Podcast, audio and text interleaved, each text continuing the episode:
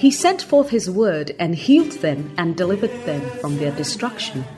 Psalm 107, verse 20. The message you're about to hear is a straightforward, down to earth, and insightful teaching by Lady Reverend Adelaide Heward Mills. Lady Reverend Adelaide serves under her husband, Bishop Dag Heward Mills, as a pastor at the Lighthouse Chapel International. Lady Reverend Adelaide is a handmaiden of God and is privileged to have been used by God to pastor and to speak the word of God, both nationally and internationally, to all ages and gender. She has a plethora of messages on many issues, experiences, and situations of life from God's perspective. Get ready to be transformed as you listen to this message by God's anointed handmaiden, Lady Reverend Adelaide Heward Mills.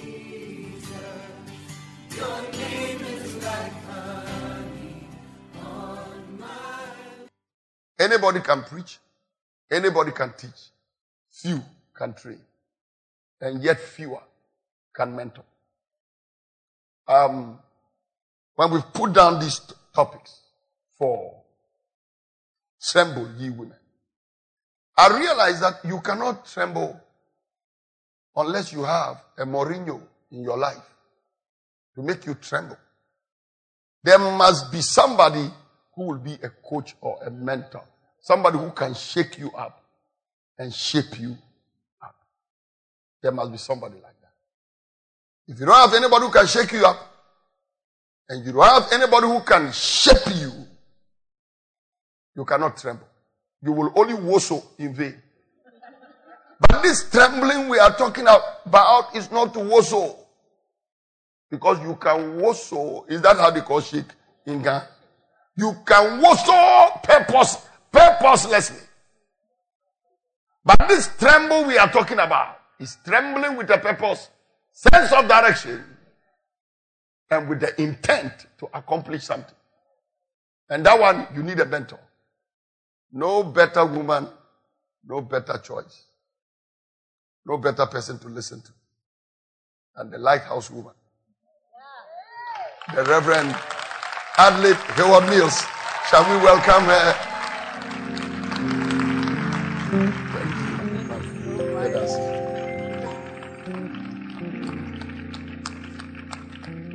Hallelujah. May we share a word of prayer.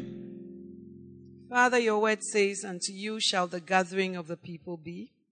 This morning we are gathered to none other but to you. We pray in the name of Jesus that you will lead us by your Holy Spirit. Holy Spirit, you are the teacher, you are the guide, you are the counselor, you are the one who stands by us to bring the heart of the Father to God's people. I humble myself under your mighty hand let the words of my mouth and the meditation of my heart be acceptable to you. Let the word of God have free course and be glorified in our lives. I pull down every opposition to your word. I ask that this word will fall on good soil and yield much fruit to the glory of your name. Thank you for the privilege of being a vessel that you have chosen to use this morning. In Jesus' name, amen. Please take your seats. Hallelujah. Well, I want to thank God for this opportunity. Amen. It is not uh, by chance that maybe you get chosen to speak somewhere. I always feel that it's a privilege because if I were God, I would not choose a vessel of clay. I would choose diamond, gold, and things like that. But God has chosen that by the foolishness of man huh? preaching should come forth. So we thank God to be vessels that He can use. And I also want to salute the man in the house and the woman in the house, Reverend and Mrs. Annaba. Amen. Reverend Mrs. Annaba. For your vision and for continuing with it. You know, as I was thinking about it, I realized that you don't even live here with us. And you travel all the way. You know, you could have chosen other things to do. But you travel all the way every year, amongst other things that you do, just so that this conference can be held. And I think that it's a need that has been there for a long time, and that you are fulfilling a certain call that God is calling you to. And I can see that this is just the beginning.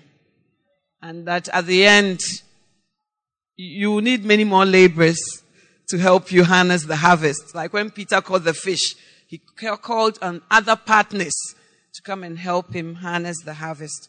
So God bless you and reward you adequately. Amen. And so far, I think that the quality of this meeting has been unparalleled in terms of spiritual depth and quality.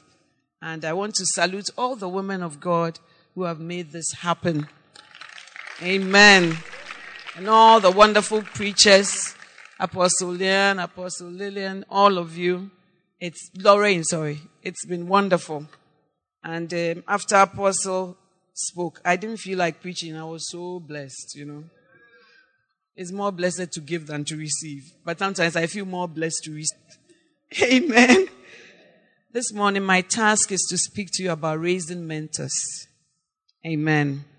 And maybe the first question would be Who is a mentor? Is it the one that we see on TV3? That they have housemaids and then they go and sit somewhere and then your talent can, well, it could be a form of mentoring, but when we say mentoring, what do we really mean? And when I looked up the word mentor, it said that it's a fundamental form of human development where one person invests time, energy, and personal know how in assisting the growth and ability of another person. So we invest time, energy, personal know how in assisting the growth and development of another person, or to serve as a trusted counselor or teacher especially in occupational settings, to another person. Amen.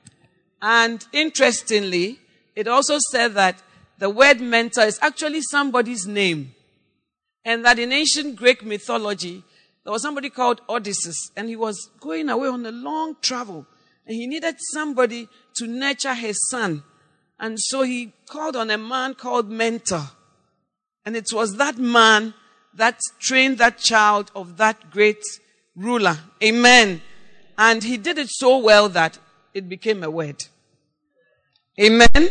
So I pray that at the end of this morning's session, what I'm preaching about, God would have stirred up the spirit of mentoring in you so that even your name will be synonymous with the word mentor. Amen. Many years ago, when I was growing up as a Christian, when I look back, I realized that it's been like a relay of mentors. There's somebody who brings you to Christ, and then sometimes there's somebody who nurtures you to grow up in Christ, and then there's somebody who nurtures you about the things of life, and there's somebody who nurtures you about ministry. But when it came to ministry, I realized that most of us were first generational pastors' wives. And I didn't grow up having an older woman, if you like, teaching me about ministry. So most of the things that we discovered, we discovered on our own. And one day in my prayer time, I was praying and I said, God, I wish I had somebody who could explain ministry to me, many things you didn't tell me. You know, my mother says that that is why when you are marrying, marriage is the only institution that they give you the certificate before you write the examination. Because they know that if you write the exam, you will say that you won't enter the college. But they have to give you the certificate. When you will be smiling and getting it, oh, then you greet the, the, the priest. They give you the certificate. You should ask yourself, what exam have I written before this certificate is being given to me? But the certificate comes after for a reason. And so as I was thinking about it, praying, and then sometimes I'll even be imagining, so oh God, I wish I had a place to go to. You know, when you feel too stressed about ministry and life, you know, I could see myself skipping with my little overnight bag to some mother somewhere. Not necessarily my biological mother, because sometimes in spiritual things you may be older than your mother. You know, so I said, oh, if I could skip somewhere and then I could see myself, they've made me a, a cup of Milo and then I'm telling this, my mother, everything. And I was, as I was imagining and praying about it, God said, You become that for somebody. I said, Oh, that's not what I was praying about. He said, No. You become that, the things that you are imagining. Oh, and then I'll have a mother, and then I can cry on her, and then I can do the, you become that for the person. I can't tell though I was very excited. I said, yes, Lord. No.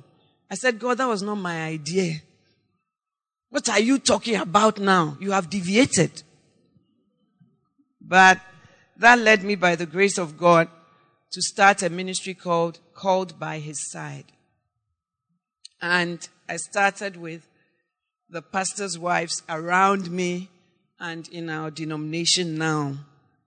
And I said, God, what will I teach them? And he said, Everything I've taught you, everything you know. It doesn't have to be anything so dramatic.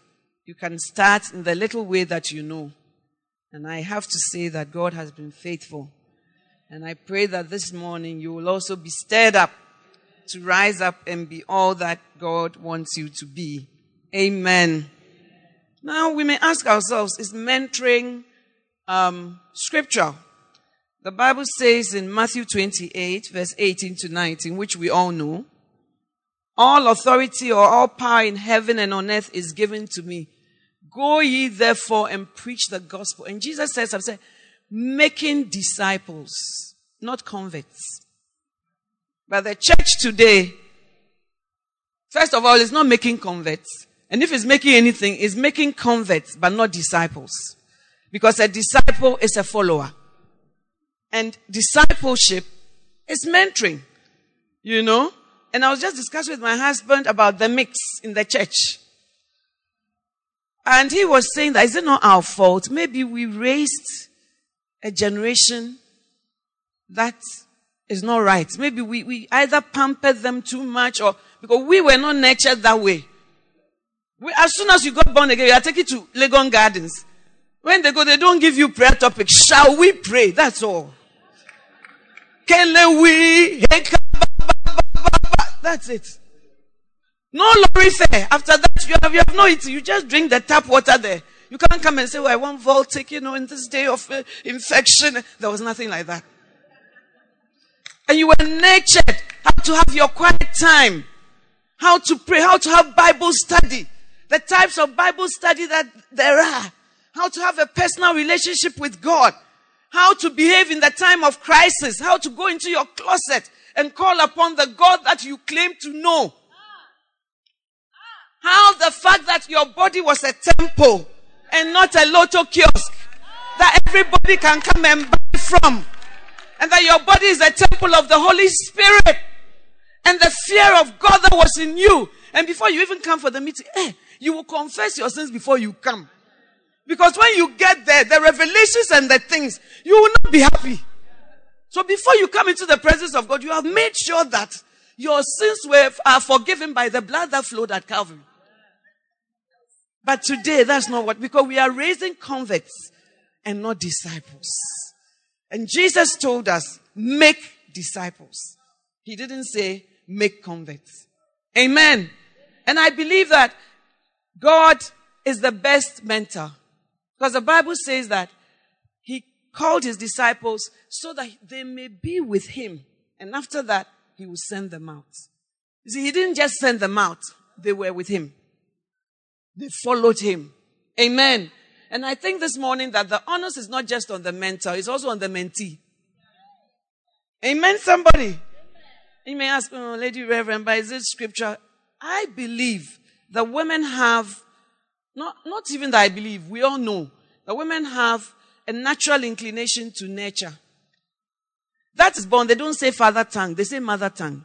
Because we talk to them all the time. From childhood. Even when the baby say, Ba ba ba. We also say that to him. Ba ba ba. Ba ba ba. Oh, come. Oh, this, it's all nurturing. So for the tongue, the child to have a language, usually, it's not father tongue. Oh. It's mother tongue.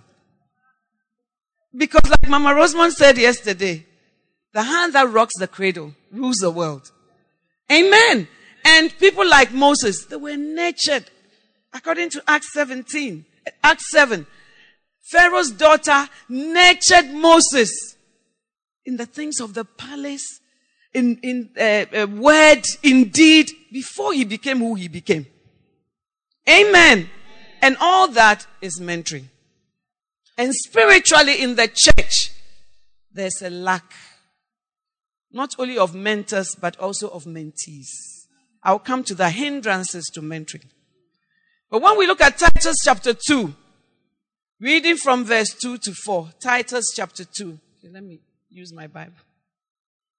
It's talking to Timothy. And Paul said, the aged women should do what? Teach the younger women to love their husbands, to love their children. But before it tells us, it's talking about different people. Paul says, oh, older men are to be sober minded, younger men are to do this. But it's only when it gets to the aged women that they are called upon directly to teach and nurture the younger women. And Paul says that there are certain qualifications, not that you are just an older woman.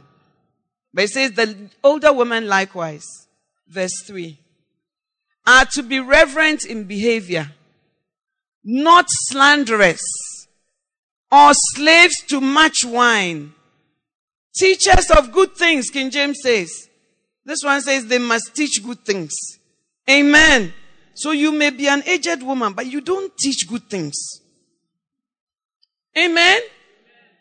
You teach only bad things. When somebody comes, you say, Oh, my husband is very difficult. I don't know how to.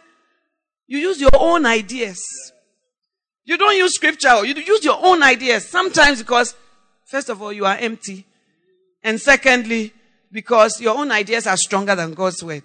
Or you don't even know what God's word says. Because I have a very difficult husband. Say, hey, now 21st century near way oh. Dear sir. And he said, what's now how? What say, say, say. You see, instead of saying, you have to do this, but use wisdom. Remember Abigail? She was married to Nabal, but by her good understanding, she was able to maneuver. Whatever. I said, hmm. Me to cry out, take on and I say, and he said, and he you are teaching your own epistle written by you. And it is not based on the word of God. And it sure will not last because heaven and earth will pass away. But God's word will never pass away. So he said that you should be reverent in behavior. So it's not that, oh, maybe I saw in but what do you show for it? Reverent in behavior, not slanderous.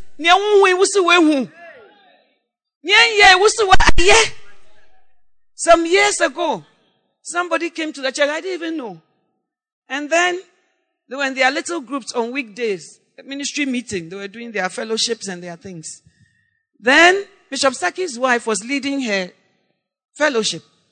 And after she finished, she closed her Bible and said, anyone who has anyone anything to ask after the meeting, anything you want to know, whatever. Then a lady lifted her hands. Oh, I joined the church not long ago and something has been baffling me. So Mrs. Saki said, okay, what is it? Eh, hmm. The bishop's wife. I used to like her very much. And uh, one day I went to my seamstress to go and make my dress. When I went, the calendar was there with she and her husband. So I said to the seamstress that, oh, I just got born again and I've joined this church. And this woman, I like her so much. But you know, I'm not able to talk to her, but I like her so much. And then an old man in the courtyard said, Who do you like? So this bishop's wife near the picture said, Hey, now what do you want here? She put poison in her husband's food. He was rushed to Korle Bu. Share. Who knows this is a very poisonous woman. So the girl said, So after that, I've been coming to church. But sometimes she passes by me. I'll be looking at, hey, this woman. This woman. But as I'm not so it's in a after meeting your way, say, Obi Wawa, as I'm so I've decided that I need clarification. Slanders in the church. And when we are like that, we don't qualify to teach or to nurture anybody. I didn't say it, the Bible said it.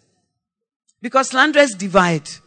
And slanderers waste a lot of time. God saved this. They, instead of nurturing people, they are doing things that, did you see her shoe? It's from Korea. hey, how will that make you impact somebody's life? Amen. Like my husband said, slanderers, gossip, that's what we are good at sometimes as ladies. But God is calling us that there's a lot of work. It says, tremble ye, ye complacent women. Another version says, careless, idle. And says, it's not idle that you are not doing anything, oh, but you are doing empty busy. Things that my mother, you see, I used to wake up in the morning, then I'll be going, say, do this, do that, and I'll be going, say, hey, Rabba, today, you, you,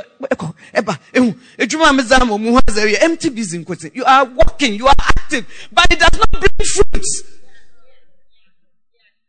So this Mrs. Saki said, I have to bring her to you. Oh no. I said, I'm not interested in meeting her. Once you've cleared the air, I'm fine. So I can't believe it. I said, well, that's the truth. So up to today, I don't know the person. And by the grace of God, I don't care. Amen. but not slanderous. Not given to wine. You think in the church nowadays, I've seen that the Bible is true. Everything it says. Not given to, used to say, oh, but who will be in the church given to wine? Hey. They are there. Amen. Not given to wine. Teachers of good things. The older woman who should teach, teachers of good things. Let me ask you, when somebody comes your way or into your life, what do you teach the person?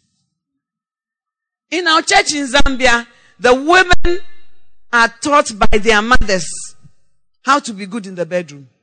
I'm telling you, and it's working. The brothers are very happy. but recently, one of our lady pastors were there. Said, I said, Oh, those wives, they are excellent. The brothers are very happy. She said, But there's another problem that came up. I said, What? They are very good in the bedroom, but very bad in the kitchen. so we need balanced mentoring. Amen. And Timothy lists the things also to my, uh, Paul lists the things in writing to Timothy. What they should teach. That they may teach the young women to be sober. To be sober. Amen? Can soberness be taught? The Bible says it can be. To be discreet. Discreet. Sober in our emotions. So by our emotions there, eh, when the Bible talks about self-control, that's the place that if our self comes, it's no good. It is one of the most difficult areas for us to um, control.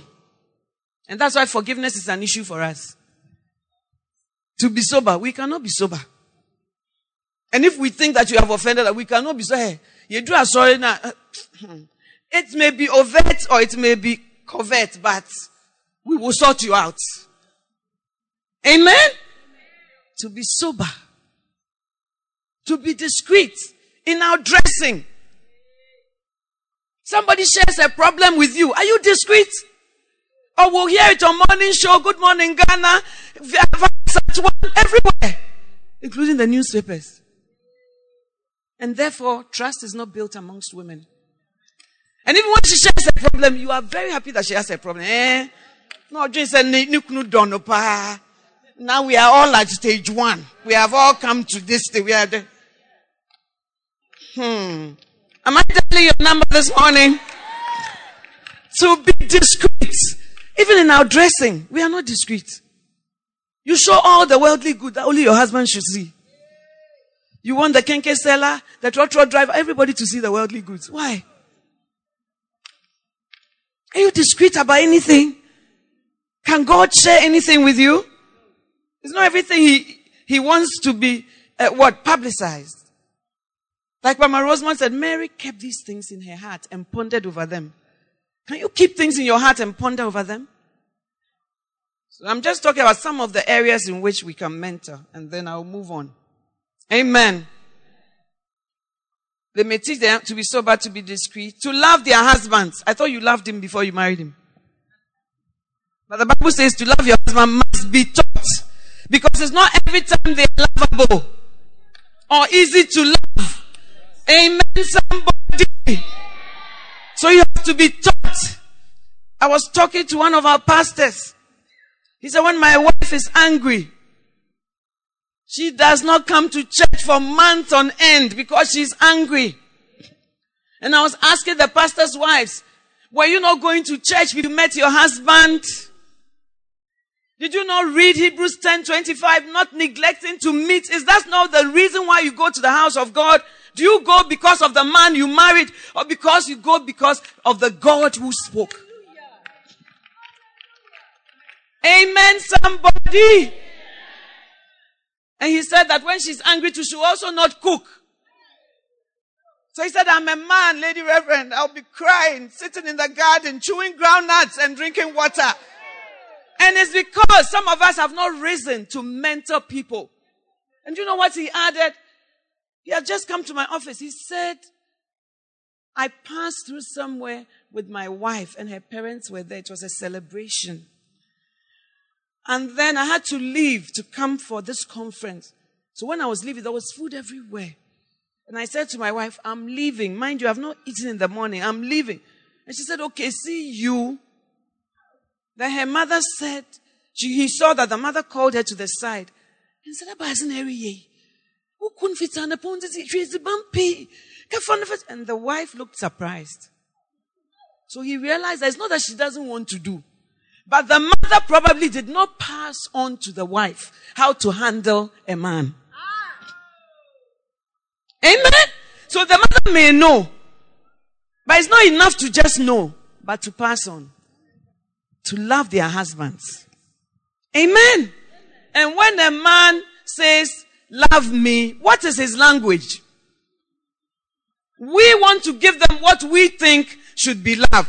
But the man's greatest blessing is the bedroom. You to the bedroom, you are like a wawa board. You will not learn anything new. You will not change anything. Say, Lady Reverend, I'm not happy. When I'm happy, I will flow. Then we will wait for three years. Amen. Look, pastoral work reveals a lot of things. I counsel women that they wear jeans to church, uh, to bed. When I say, I say, to love their husband. And Christian husbands can't go anywhere. They are chained to you.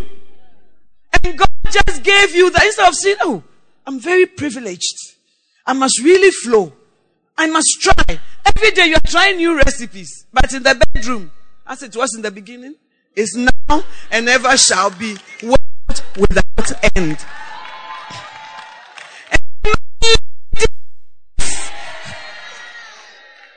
To love their husbands. What does your husband understand by love? Say, wherever I do this for him, I do that. It's all good, but add the others. To love their children. Hmm. I thought women naturally love their children. It's not every time your child is lovable. Or depending on the type of child. And Paul is telling Timothy that aged women can teach the younger women to love their children. Amen. I remember my own uh, uh, brother whose wife is seated here today. He was a total unbeliever. They will preach to him, uh, he does not hear. And it took Bishop Dag coming to visit me, his beloved. And then when he came, I said to my brother, Oh, this car, he's gone through the mud and things. So just take the hose and wash it for me. He said, Okay. When I came out, the car is lost. It's gone. He has gone to pick his screws. What they've gone. I felt so embarrassed. I said, Oh. And then my husband said, Hey, is that how your brothers are?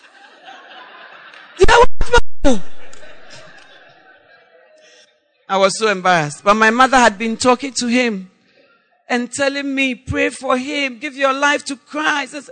I'd been praying. But God decided on that day, after he brought the car back, my husband just ministered to him said, Do you want to give your life to Christ now? Yes, I want to give my life to Christ. And Bishop just led him. He gave his life to Christ.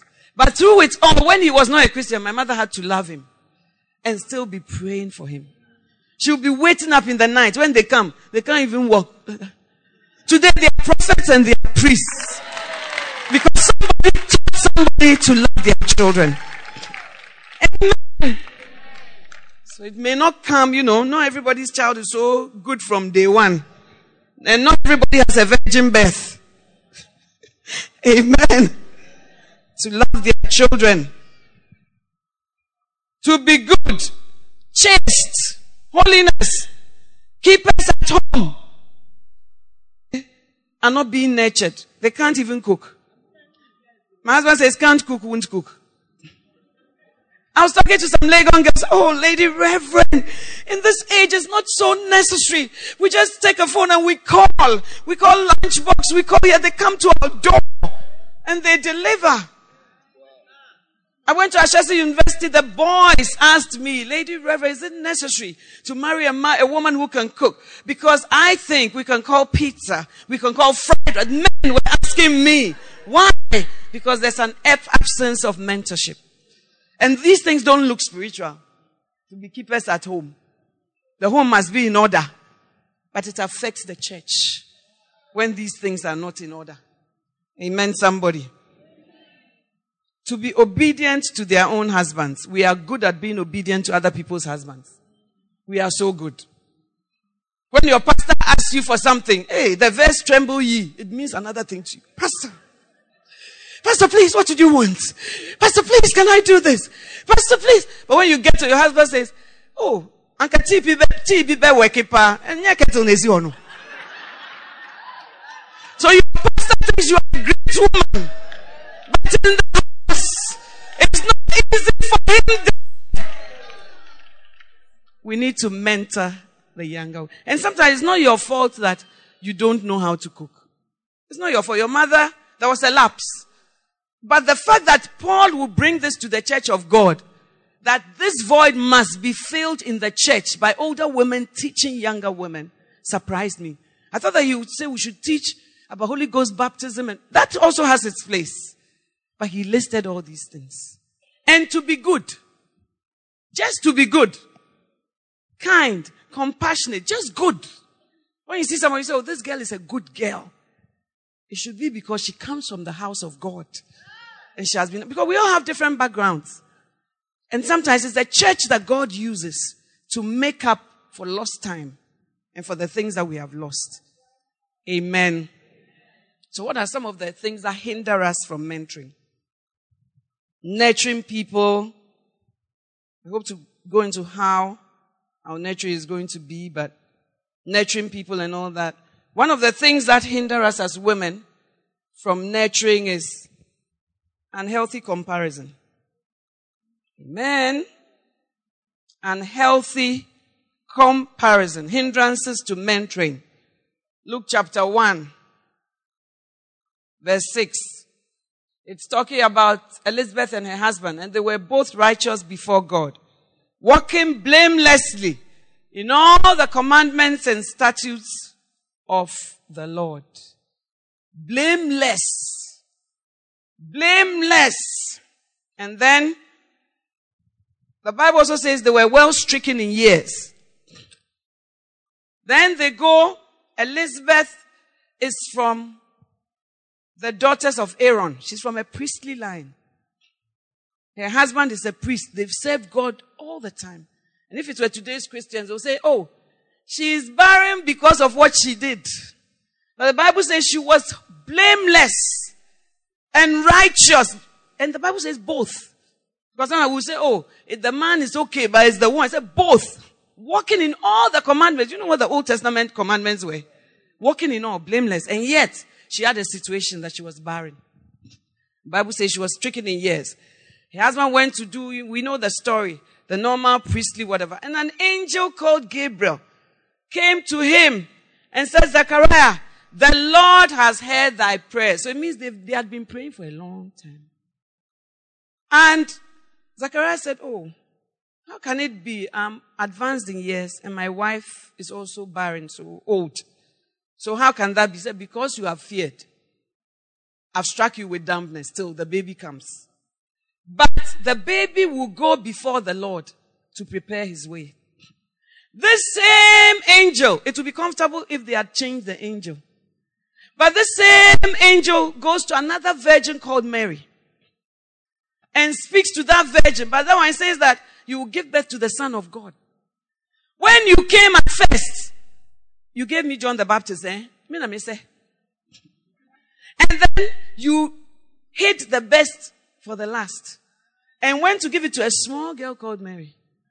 16, She doesn't even know what her future. Objection, and you go to Mary and give her this message. And Mary also reacts. Say, how can these things be? Since I know no, no man. The Bible says that when she saw the angel, she was afraid. And what did the angel say? say oh, the Holy Ghost will come upon you. And the power of the Most High shall overshadow you. Therefore, that thing which is within thee shall be called holy. And your husband, who expressed the same fear and has been serving God all these years, he was drunk with dampness and maybe embarrassment. How can that be? And so what happens is that we get sidetracked and we begin to compare. I've worked with God longer. What are the things that we compare? How long we've worked with God for? I've got, I've worked with God all these years and I've been barren. Somebody who is not even married, does not have even that prayer topic. You go and then wash and or whatever they say. Just like that. How can that be? So the thing is that we compare ourselves with ourselves. And the Bible says that is a very, very unhealthy development. Amen. Second Corinthians 10 verse 12.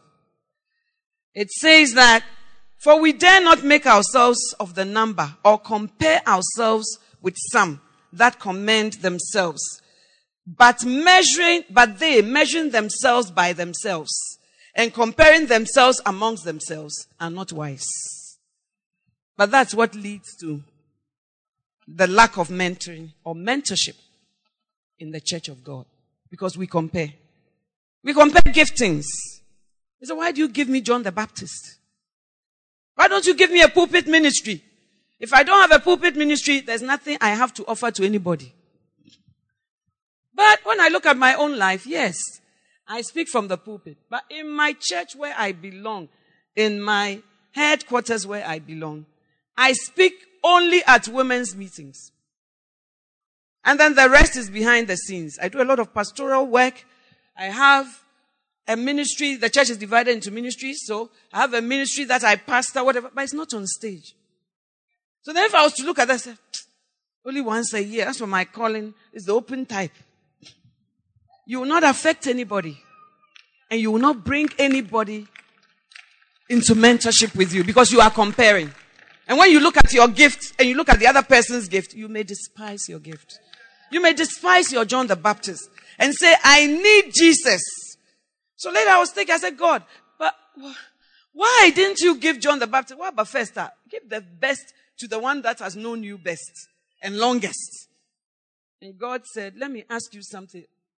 Elizabeth, no old age, when Herod was killing the children and they had to run to Egypt, she didn't have what it takes to carry Egypt. This one is coming here. Run. What will she do? She didn't have that challenge or that temptation because I knew the grace upon her life. The Bible says, having gifts, therefore differing one from another. Amen. So we have differing gifts. You have John the Baptist. Don't despise it. It's a calling. If John the Baptist doesn't come, Jesus will not come. Amen, somebody. But we use our women, our human wisdom. So no, I don't want that. I won't want one that's seen. I want one that's glorious. I won't want that's applauded. But hey, it's God who is the rewarder. Comparing giftings, comparing how long we've walked with God for, comparing trials and temptations. Elizabeth could have said, I have suffered more from barrenness. I know the pain of it. How can I mentor somebody who she's just there, no, she's pregnant. Because of that disparity, so we compare. And we sometimes also despise the younger women and we wish them the things that we have gone through. So we don't have the desire to deliver them and say, Oh no, you're not going to walk that way. You know, I made mistakes. Sometimes I was very immature. Sometimes I did. No, you won't go that way. Say, hmm.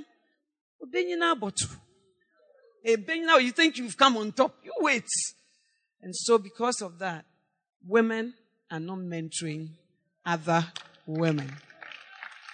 Because we are comparing our gifts, we are despising our gifts. But you know something? When the angel told Mary, he also told Mary about Elizabeth, that she's pregnant, and this is the sixth month. And the Bible says that as soon as the angel left, Mary packed bag and baggage. The Bible says with haste, she went into Judah. Why didn't she go to Joseph to discuss what the angel has come to say? That, you know, Joseph, we have a problem here. What are we going to do? She went to another woman. Because it's another woman who feels your pain. It's another woman who can wipe your tears. It's another woman who knows the way forward. Amen, somebody. She arose with haste to the hill country. She didn't announce her coming. She didn't call. She went unannounced because the message was heavy and she needed somebody to unload. Amen. Can you be that for another woman? Can she come to you when they say there's a virgin birth? She has never known a man. She's confused. She doesn't know what she would do. The Bible, the Bible says that of the, the angel said it's of the Holy Ghost. What? She's spiritually perplexed. Can she come to you and find solace and strength to give birth to the destiny and the calling of God on her life? And when you, she comes, you say, hey, well, first three months in here, means to me dream. have you not read I hid myself for five, five months so that I will not be reproached? Hey, we all have our issues, oh. so. answer. Amen, ladies. I pray that we'll leave this meeting with changed hearts. And we will take on the issues of others in the church. It doesn't have to be a committee. It doesn't have to be a defined group. But sometimes, you know, I just look. God speaks to us. And you can see that this person, something is happening. And sometimes even people come to you, help me.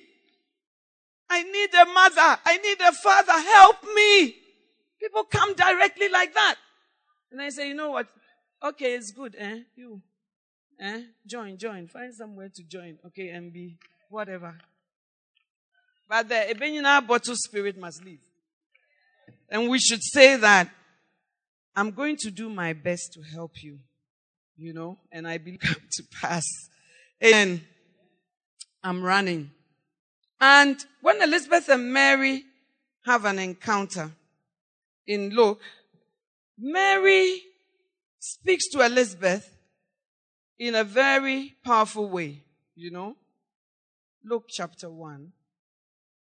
Um, so Elizabeth has arrived and enters into the house of Zacharias and salutes Mary. And it came to pass that when Elizabeth heard the salutation of Mary, the babe leaped in her womb and Elizabeth was filled with envy. And Elizabeth was filled with competition. And Elizabeth was filled with jealousy. And Elizabeth was filled with anger. Elizabeth was filled with the Holy Ghost. What are you filled with? It's another sermon altogether. What are you filled with? The Bible says that when the disciples ministered, the Jews were filled with envy. Filled with envy. But Elizabeth was filled with the Holy Spirit. When the baby leapt, the salutation just came to her, her from Mary and it caused the baby to leap. And as soon as the baby leapt in her womb, she didn't say, Hey, Jamoye boy. No, she was a spiritual woman. She was rather filled with the Holy Spirit. And she spake out with a loud voice and said, Blessed art thou. When the person comes to you, will she be blessed? Can you speak a blessed? Blessed art thou amongst women. Remember, Elizabeth herself is a woman. Oh. Can you celebrate another woman? Can you celebrate the giftings, the callings, and what God is doing in another woman's ministry? In spite of the fact that you have worked with God so long, can you assist to nurture the destiny of another woman? Blessed art thou amongst women. And blessed is she who believed the things that were told her. Elizabeth didn't need Mary to come and download everything. In the realm of the spirit, she was ready. And that is why, as women, if we want to mentor, we must be filled with the Holy Spirit and not with other things. Some of us are filled with fashion. Fashion, these, they don't stand the test of time. So. When you have trials, uh, temptations, you go and bring it. It's human hair. It will not stand. It's Brazilian hair. Do you know how much it costs? It doesn't drive out demons. But when you are filled with the Holy Spirit, it transforms the lives of other people. What are you filled with? He meant somebody. Elizabeth was filled with the Holy Ghost and she spake unto Mary. Already Mary felt strengthened. Already she didn't even need to say. You see, sometimes a friend of mine said she ran away from home because the pressures were too much. And she left a note. I have gone to look for a peaceful place. And then when she got home, she went to her mother's, which was out of town. When she got home, she didn't say anything to her mother. Her mother said, Why have you come? So, and I missed the man said, Chado, chado, chado, chado. So sometimes an older woman doesn't need to be told so much. She can already see. There is no chado, chado, abe.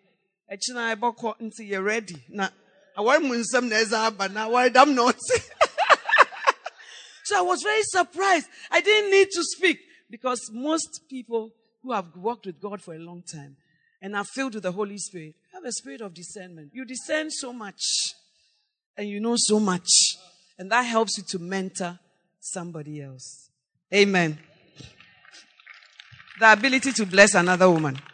You may be an older woman, you may be the one nurturing the person. It may even be a guy, you are nurturing a guy. Remember in the book of Timothy, the Bible, Paul says that the unfeigned faith that dwells in you, Timothy, from your grandmother, Lois, to your mother, Eunice, and now dwells in you also. So mentorship is passing the baton. So instead of, it's good to leave lands, it's good to leave houses, but something that never changes is the unfeigned faith. See. But because we are not mentoring, we are not leaving anything to the next generation, and we are in trouble. Because the next generation does not even know God. They know church, but they don't know God. Amen? So Elizabeth blesses Mary and says so many wonderful things to her and with a loud voice. And then she says, and when is this to me? That the mother of my Lord should come to me. The mother of my Lord. She's not looking at Mary in the physical. She's looking at what she's carrying in the realm of the spirit. The mother of my Lord. Not the mother of me. Oh. But the God who is coming to save all of us. I recognize him in you. And you being the mother or the person that God has chosen to do this through, I salute you. Amen. And then she says, she gives a prophetic word. Blessed is she that believed, for there shall be a performance. Say, Mary, in all your problems, I could tell you, do this, do this, do this. But what you really need is to believe God and to be strong in your faith. Because when you are strong in faith, it will be answered. I always wonder when Jesus was saying to Peter, I've prayed for you. I would have prayed for other things, but he said, I've prayed for you that your faith may not fail. That's all. If your faith doesn't fail, you're okay. If your faith doesn't fail in the midst of adversity, you will come to, you will be okay. Amen. So say, blessed is she who, she has already blessed her for being amongst women. Blessing her again. Of the, how did she know? She had walked with him for so long. She had had her afflictions. She had had questions. She had had things she didn't understand. But at the end of the day, she knew that if you believe, there shall be a performance of what he has said. And I'm passing it on to you, Mary. I'm passing it on to you. What legacy are we leaving? Every time I see somebody in the church, say, hey, eh, bruh, no fe we oi. Ah, kyot na she ichire one na for oh, okay, inti Monday, when me back one, obey free. Young corner, never does it come out of you. A word. When somebody gives you a problem, the word doesn't come in you because there's no, no word. There's no storehouse. There's no quiet time in your life that you and you, you are praying. The only time you pray is when it's church program. But to pray that you know your God, you don't. But the people that know their God, they shall walk strong and do exploits. Amen. So the main problem is we have nothing to give. Nemo called non-hot habits. In law, you can never give what you don't have. Ladies have to rise up. We don't have to be complacent. We don't have to be idle. We don't have to be at ease. We have to be conscious that the next generation is depending on us. And Mary says, my soul doth magnify the Lord, and my spirit hath rejoiced in God my Savior. For he has regarded the low estate of his handmaiden. For behold, henceforth all generations shall call me blessed. Can other women pray in your presence? Nowadays, you can't even pray in a Christian's presence like, oh, you feel uncomfortable. Oh, what are you doing? What are you doing? But there are other things we should be embarrassed about. We are not embarrassed about. But Mary was able to open up in prayer and say, My soul doth magnify the Lord.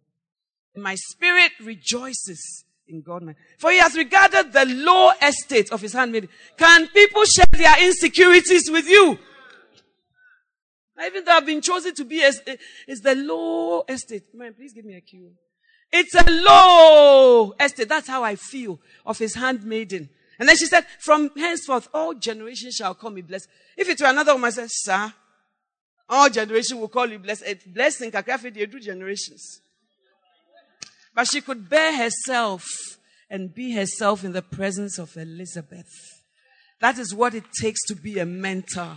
Can people open up their insecurities and how they feel, their dreams, their aspirations? Oh, I had a dream. I saw that God was using me in ministry. I saw that God had lifted me. I said, hey, oh, say, see, I obey. We've served God for some time. Oh. He's lifted you up where? He's lifted you up where, sir? Ministry has become a competition. But it's not supposed to be. It's just supposed to be a big thing. It's so much. The harvest is plentiful.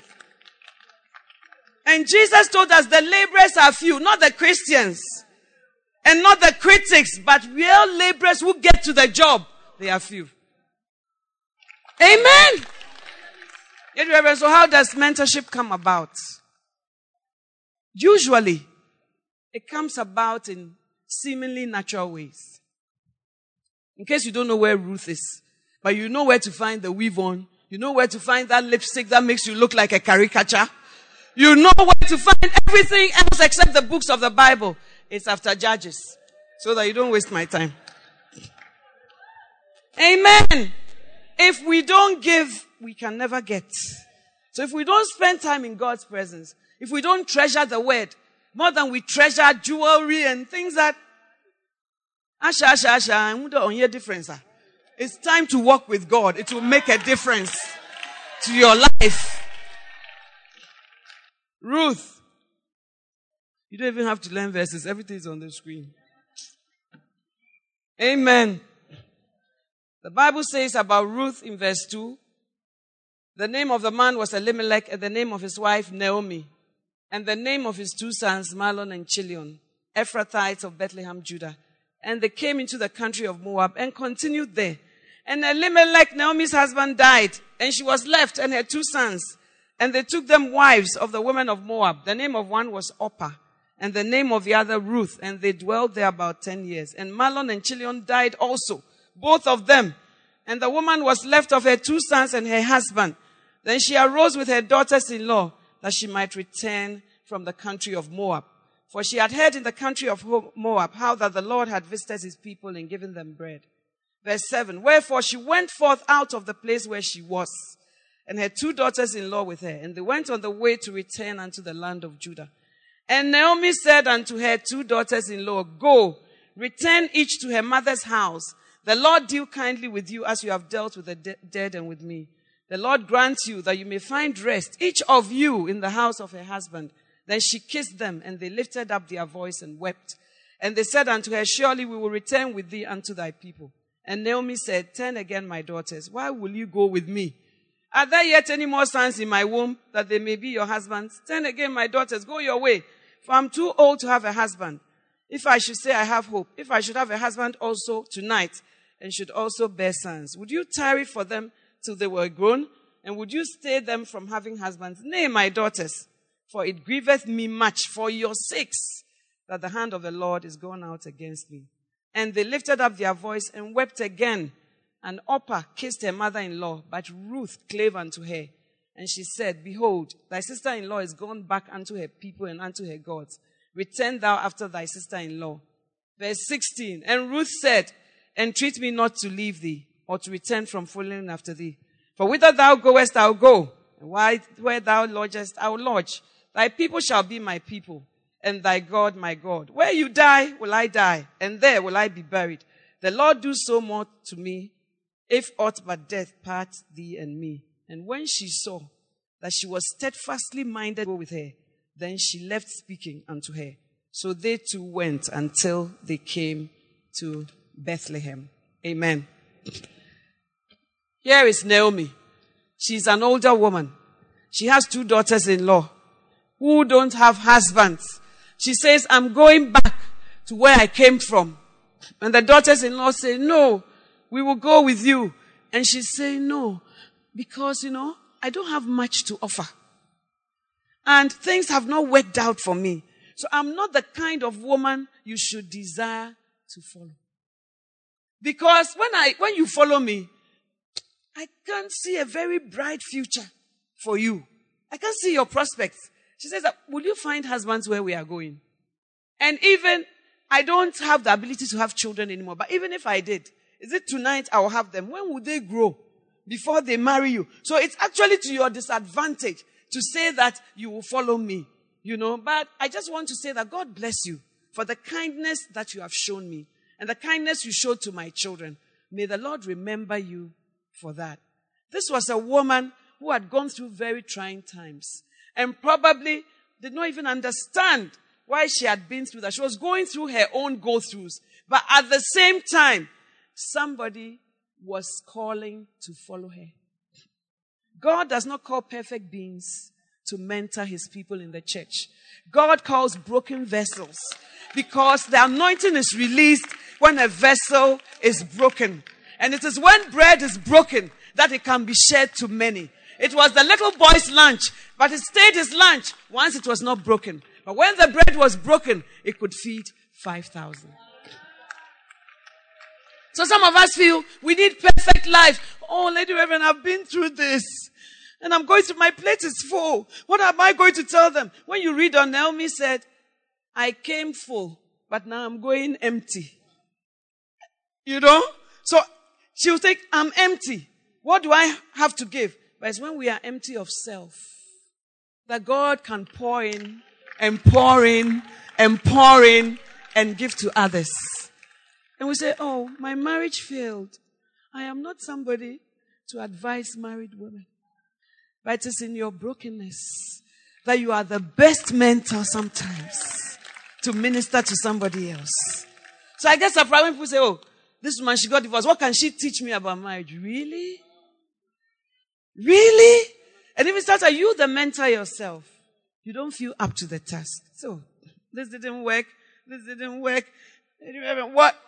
But you are the best candidate to minister to another woman. Do you know why? Because she's also broken. Ruth had also lost her husband. Of course, Naomi was more heavyweight in this. And we think, I have my issues, like Apostle was saying. The woman with the issue of blood. I don't know why in the body of Christ, even after God has done a work in you, they call you after your past. Eh? God, Jesus has healed the blood, but she's the woman with the issue of blood. Blind Bartimaeus, he was healed of but he's blind Bartimaeus. The prodigal son, he came home, but he's the prodigal son. Hey!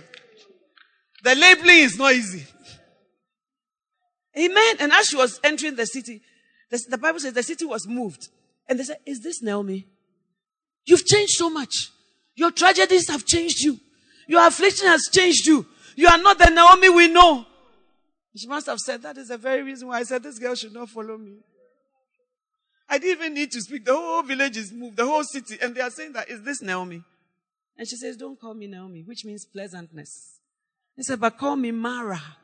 For the Lord has dealt harshly with me. And the hand of the Lord has gone against me. Your mentor will be a survivor. A survivor of trials, a survivor of floods, a survivor of things that God has brought her through. And that is why she qualifies. For Paul said, I bear on my body the marks, the wounds of a Christian. And when Jesus came, he said, Feel my wounds. The reason why you are qualified is because of your wounds. Somebody will not go through certain things because of you. Somebody will stand up for God because of you. Somebody who was retreating will go forward because of you. Call me not Naomi. Mara. For the hand of the Lord has gone against me. But Ruth said, entreat me not to leave you.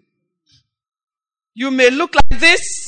You may think that I don't have any chances of surviving, but entreat me not to leave you. So I will never leave you. And that's what a mentee needs. A steadfast determination. And a lack of a judgmental spirit. Because God say, hey, this woman follow her. She must be cursed though.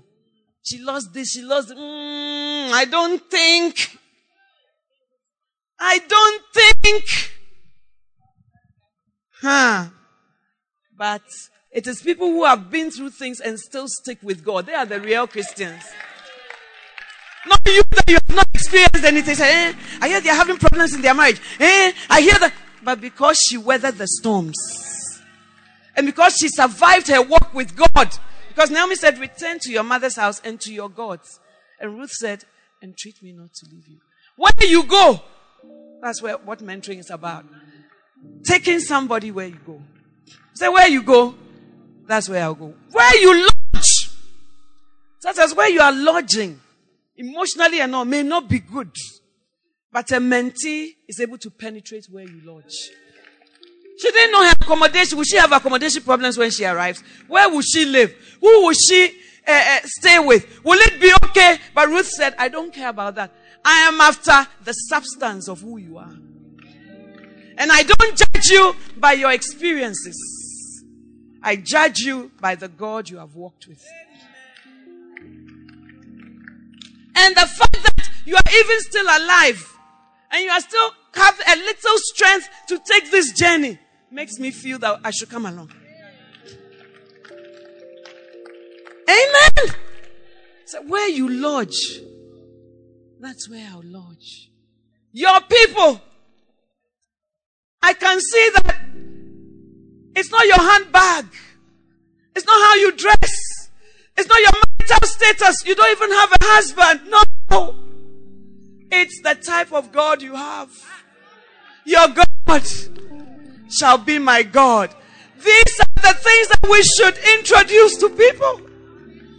Our God, the people that God uses and brings into our lives. When we lodge, sometimes we are so artificial about our lives. So praise the Lord, I don't have any challenge. Praise the Lord, I have no problems. But the Bible says, many are the afflictions of the righteous. But the Lord, the Lord delivers them out of them. Amen, ladies. And we quote this verse many times about marriage, but it was the covenant between two women. It wasn't about marriage. Yes, there should be a marital commitment.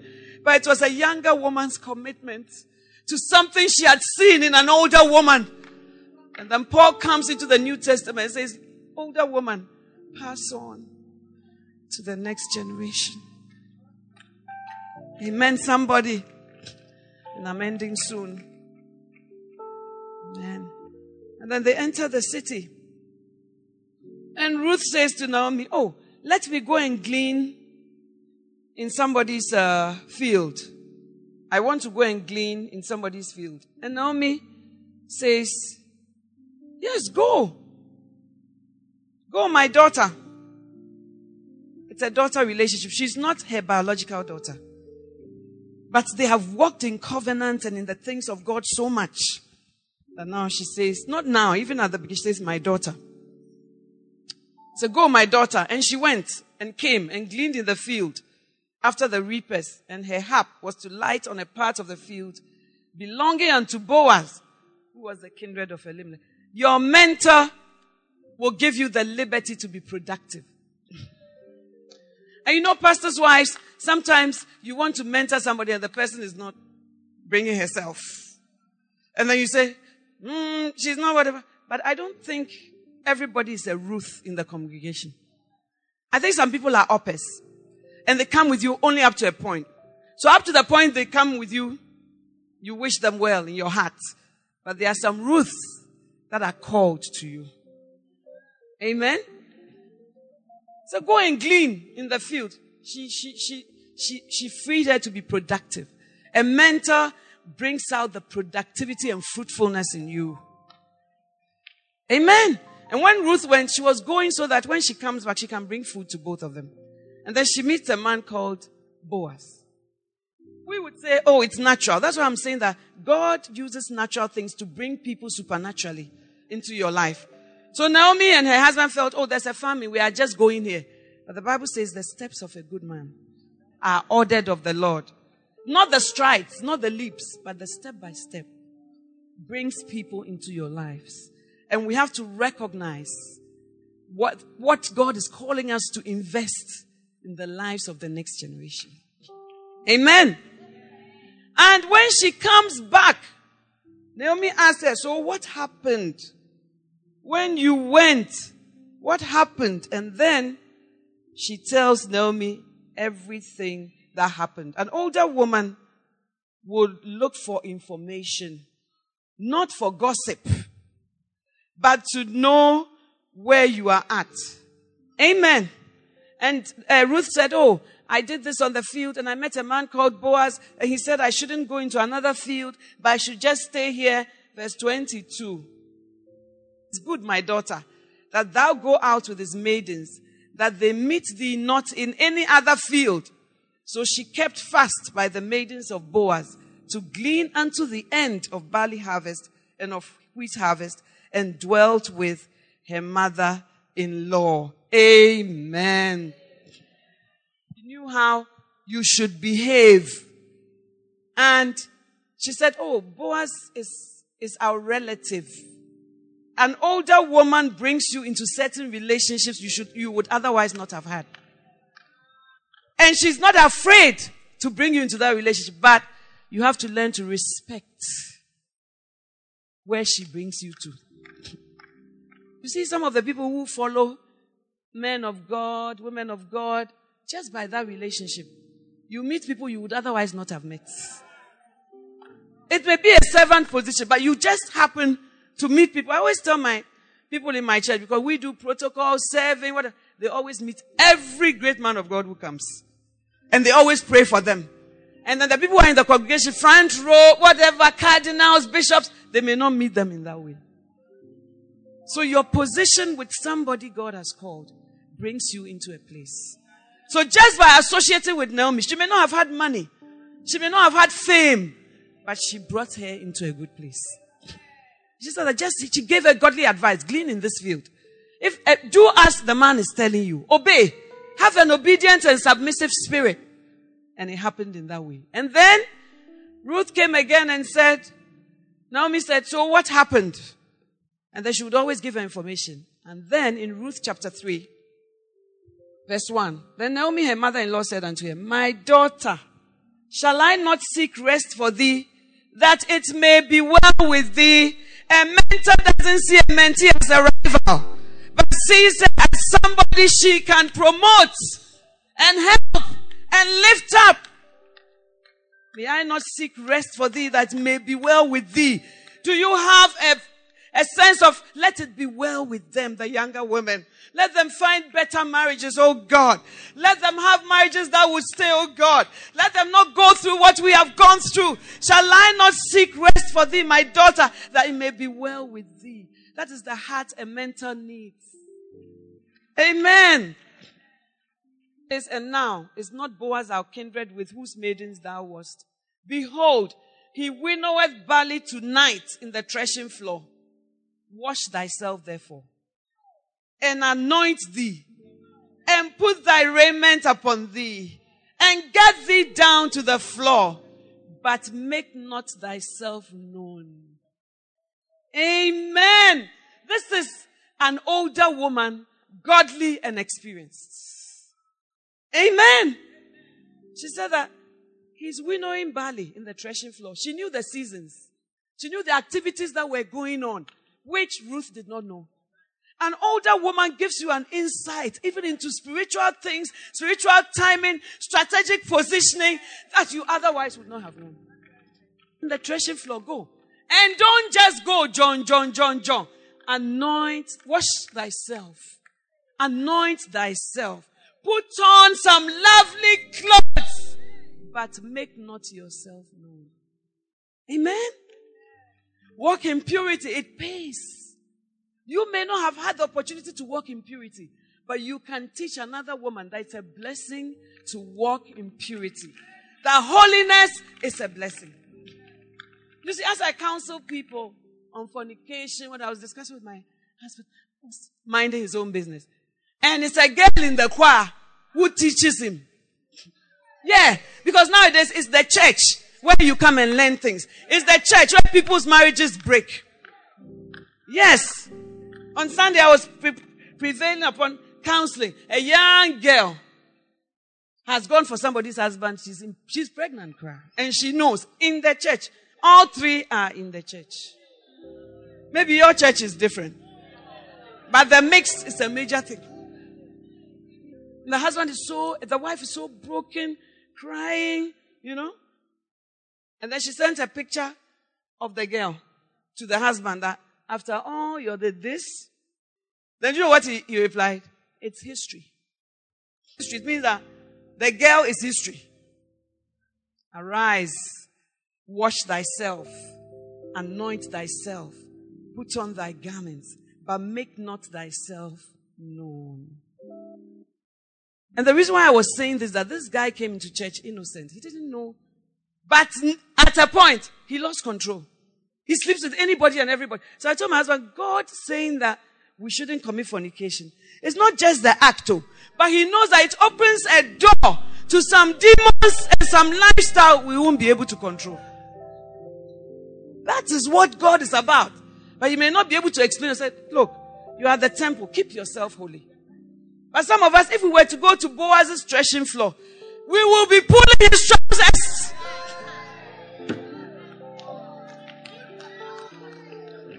Make not thyself known. That's why we need a covering. You don't make yourself known to anyone except your husband. But you, you have made yourself known everywhere, including inside the church. Make not thyself known. Oh, help your church. Help your church, God. Hmm. And then until he has done eating and drinking. And it shall be when he lieth down that thou shalt mark the place where he shall lie. And thou shalt go in and uncover his feet, not his trousers, or any other part of his body, his feet. But some of you say, yeah, as Naomi told Ruth, me too. The Holy Spirit has told me to go to his house and uncover, as Apostle said, his legs. In order to hold up decorum, we will say his legs. Amen. And says, don't talk to him till he has finished eating and drinking. Because men are very vulnerable when they are happy. Amen. How will Ruth have known all this? You may meet Boaz, but you may just mess up. You will meet Boaz, you are going into every field, you are gleaning every field. Naomi said, Don't go, stay here. He said, Arise, wash yourself. Wash yourself before you go there. look good, smell good, dental hygiene. Somebody who is not your mother is teaching you all these things because we lack a lot of things and social graces. Amen. The Bible says in verse 6 is very crucial. And she went down onto the floor and did according to all that her mother in law bade her. All. She did according to that. There are many Ruths without Naomi's. There are many Ruths that are messing up big time because no Naomi is taking an interest in them. We are interested in our own issues. You and your Akwesi you are married and then some your two candles. Every day you just want to look in his face. Oh, I love you. Jesus is coming. And you are accountable for your life. Amen. And then some of us are so embroiled with our problems that we don't think that we, we, we should help others. Just me, I mean, but you know, what you make happen for others, God makes happen for you. Amen, ladies. And you will be surprised that it's when you minister to others that you yourself receive strength. You will be surprised. Because you think that, oh, I should sit there till God comes through. But in your need, as you minister to others, God will take care of you. In many, We are running to the finishing line. So when Boaz had eaten and drank and been merry, Ruth did all that uh, Naomi had said. And she came back, well, verse 14, and she lay at his feet until the morning, not anywhere else, oh. at his feet. And she rose up before one could know another. And he said, Let it be known that a, be, let it not be known that a woman came into the floor. Verse 16. And when she came to her mother in law, she said, Who art thou, my daughter? And she told her all that the man had done to her. When you do the right things, you'll be able to tell her all. All that the man had done to her. But you, you lead a secret life. You are in the church. You are dual. You are you are half caste, half Christian, half worldly. And then Naomi advises his daughter, her daughter, verse 18. Then said she, Sit still, my daughter, until thou know how the matter will fall. For the man will not be unrest, in rest until he has finished the thing this day. When a man meets you and he wants to marry you, he will not rest. When I met my husband, my father was very strict. So, hey, we fasted and prayed for about two years before I told him I have a beloved. Because when you you call me at 7 p.m., say, ah, young man, why are you calling my daughter so late? You want to speak to her. It's 7 o'clock, you know. Okay. She can't come to the phone. Sorry. So I didn't know how I was going to tell him. Then, sometimes he'll see that my husband has come to visit her. Sometimes he'll see that this. Hey, it was not easy. Then one day, I was in the car alone with my dad, and he asked me, This young man, I'm always seeing him going. Has he said anything? I said, Oh, yes, he has said something. What has he said? I said, Oh, he said he would like to marry me. My father said, Really? How often? And I said all the time, said, my daughter, marry him. He's a good man. Any man who says the date, I don't know, I have obstacles, we have to, and every day he's postponing the date, it's a bad sign. So Naomi said, sit still. The man will never be at rest until he has finished this matter. Because she knew. But at the same time, sit still. But it takes another woman to nurture somebody else. And it's not just about Naomi's, uh, Ruth's marriage. It's about the lineage of Jesus. So someone says things look natural. Oh, it's just this. It's just that. No. What Naomi was doing, she was nurturing the line for the Messiah. Amen. So then Ruth gets married to Boaz, as Naomi had said. And um, the people are happy. And in ending 10, moreover, Ruth the Moabitess, the wife of Mahlon, have I purchased to be my wife. This is uh, Boaz. To raise up the name of the dead upon his inheritance. Blah, blah, blah. Verse 11. and all the people that were in the gate. And the elders said, we are witnesses. The Lord make the woman that is come into thine house like Rachel and Leah, which two did build the house of Israel, and do thou worthily in Ephratah, and be famous in Bethlehem. And let thy house be like the house of Pharez, whom Tamar bare unto Judah of the seed which the Lord shall give thee of this young woman. So Boaz took Ruth, and she was his wife. Verse 14. And the women said unto Naomi, Blessed be the Lord, which hath not left thee this day without a kinsman, that his name may be famous in Israel. And he shall be unto thee a restorer of thy life and a nourisher of thine old age. For thy daughter in law, which loveth thee, which is better to thee than seven sons, hath borne him. And Naomi took the child and laid it in her bosom and became nurse unto it. And the women, her neighbors, gave it a name saying, There's a son born to Naomi. And they called his name Obed. He's the father of Jesse, the father of David.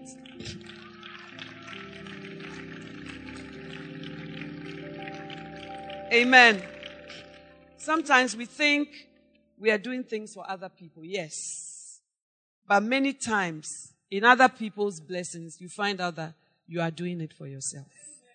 Even in serving God. That's how you think, I'm doing this for God, and I really love God, and I'm doing, I see that we are doing it for ourselves. Many years ago, very good friends of mine were in the London church, and they were transferred to a church outside London. I was not happy. I said, ah, small, no, you love the person, you are close to the person, then they have thrown the person somewhere. You know? My husband transfers this person here, not all the time, but like, that is what has led to the growth of the church.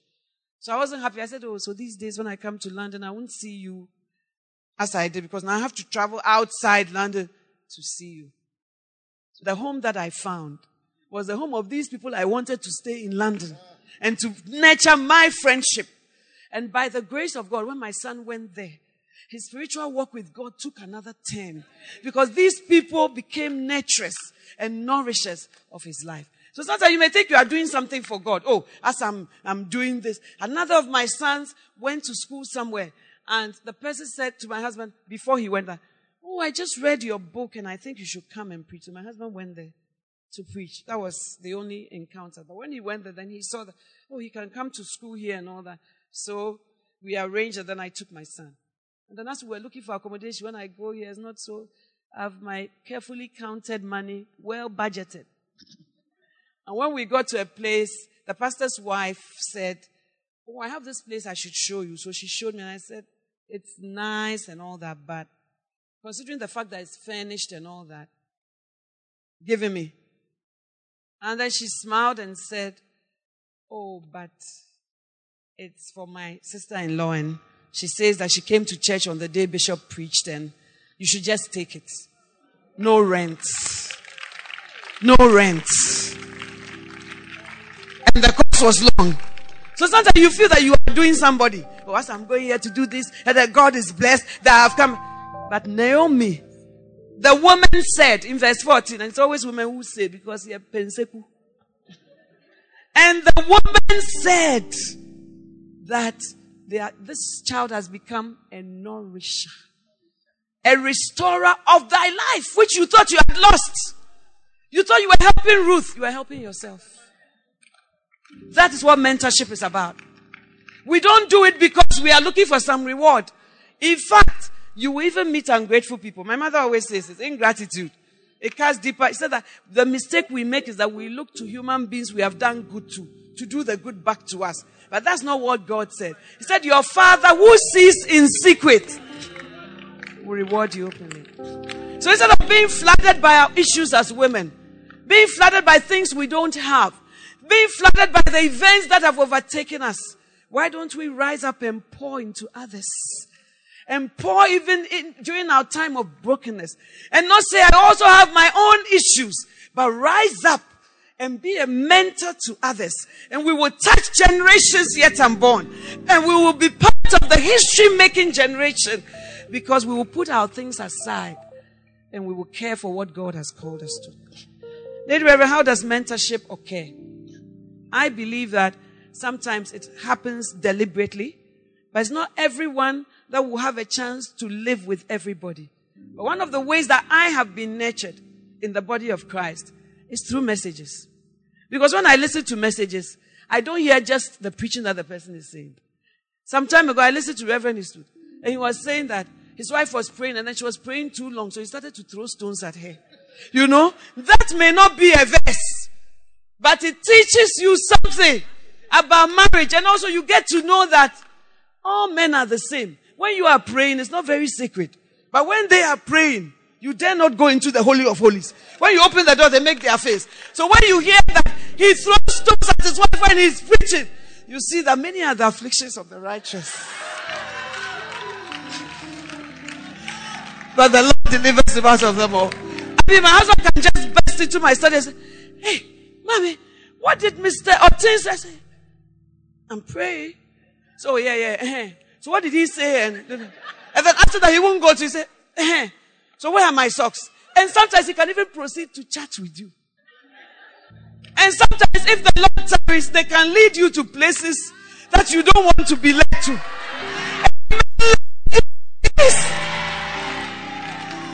So pastor's wife called me and said, I'm going to preach. Every time I'm going to preach, I'm praying and preparing. The husband will be calling me to the bedroom. And me too, I feel carnal. I don't I say, sister. So I went to ask my husband. I said, so why? Why do the pastors do that? Eh? The wife is going to preach. He's now leading her to the bedroom. Said, ah, because when she's very spiritual, then she's very attractive. I think that is the answer.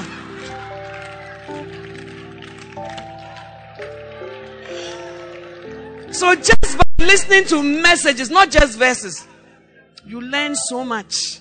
And sometimes it even encourages you that, oh, all these things are normal. And all these things are things that we can flow with. You know, like Mama Rosemary said, she asked her husband, Are you sometimes afraid? Because the way they are bold, courageous, they don't look like they are afraid. And men are not verbal, they don't share what they are feeling. You know?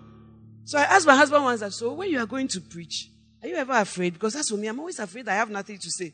He said, All the time. I said, Really? You don't look it at all. you know, but you hear that in a message. So just following, even spiritually, closely, brings many things into our lives. And I pray that today, not only will you be a mentee, a mentor, but you will also be a mentee. Amen. And because of that, the church of God will change character. Because of that, there will be holiness. Because when we see somebody who say, a lady doesn't dress like this, make not yourself known. Don't say, oh, it's not my matter. She's not in my ministry. She's not. You are a woman of God. You are a vessel God can use. May we touch our generations like we were touched. And may we transform the church of God through our obedience. In Jesus' name. Amen. Bow your heads, please. I just want you to talk to God if we look at our issues and our struggles, we will never, ever mentor others. If, we look at what we have been through, we may just build a monument around it. But healing comes when you start to minister to us. I pray that this afternoon, God will touch you.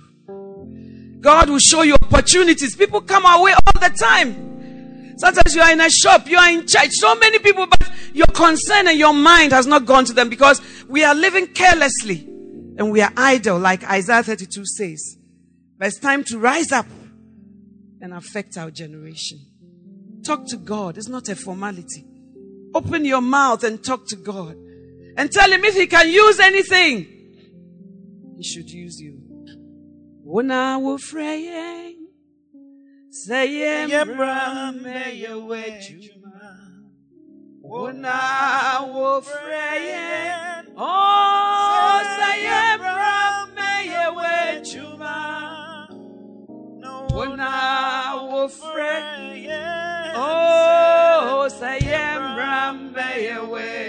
yaba yabo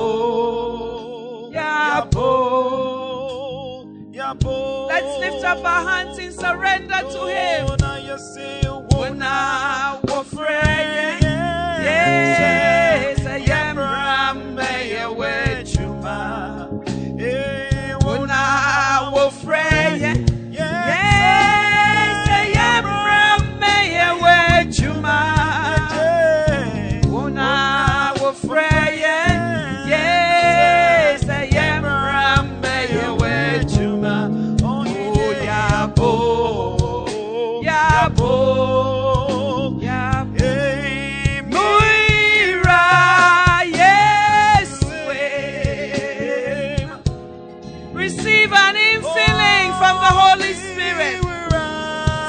Of need a rekindling of the spirit of a laborer.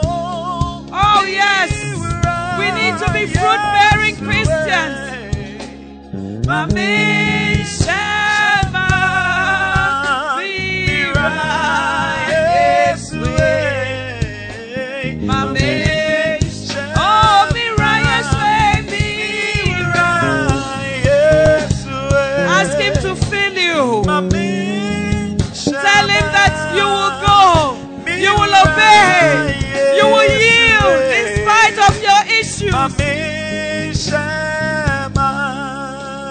Speak to God.